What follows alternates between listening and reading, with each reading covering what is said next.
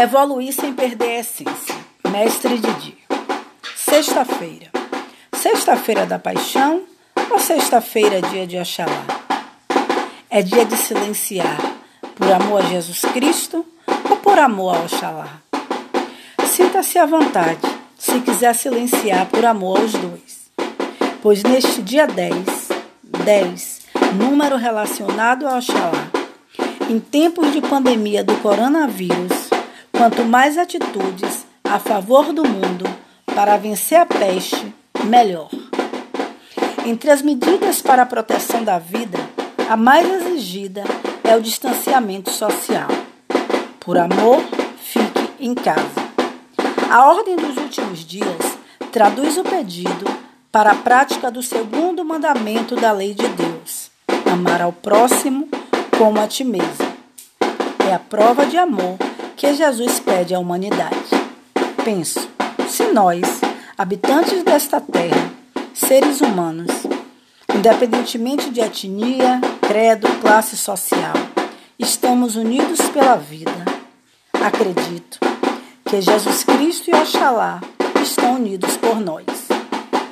Quando sugiro que sinta-se à vontade, é com base no ensinamento da Yalaxé, Aninha de Xangô e Afonjá, ao Babií, Eugênia Ana dos Santos, primeira e Alorixá, do Ilê Axé ao Afonjá.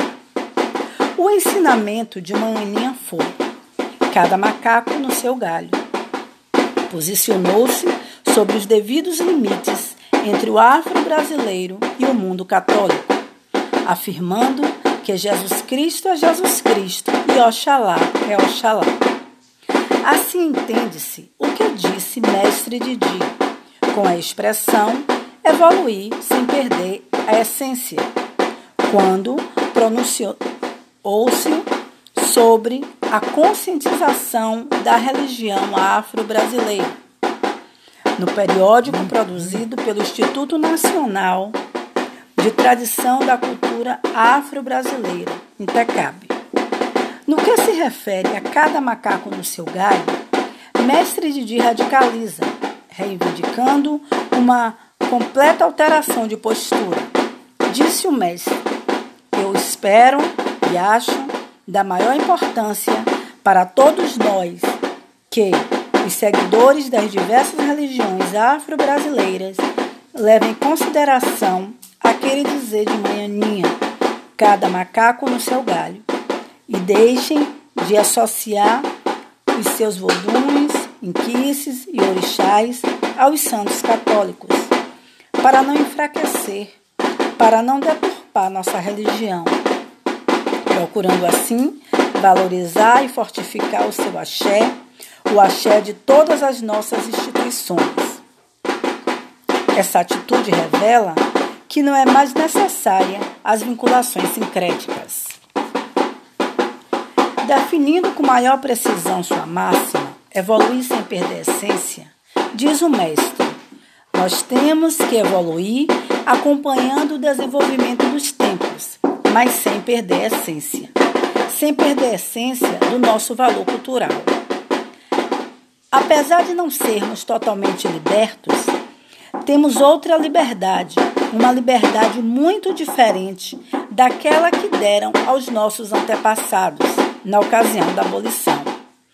Hoje, queiram ou não, temos o direito, como cidadãos brasileiros, de professar qualquer uma religião que nos seja conveniente. Não é mais preciso dizer que Senhor do Bom Fim é Oxalá. Finalizo com mais um dos ensinamentos de Manhaninha. Disse Manhaninha: Antes de Cristo, o povo adorava a Deus com cantos e danças. Davi tocava harpa, cantava salmos e dançava ante o Senhor. Nós também temos os nossos cantos e cada um deles tem uma significação especial para os deuses que são os orixás. Assim como os católicos têm imagens para seus santos, nós temos alguma coisa para lembrar os nossos orixás. Não adoramos imagens feitas pelos homens, adoramos a natureza.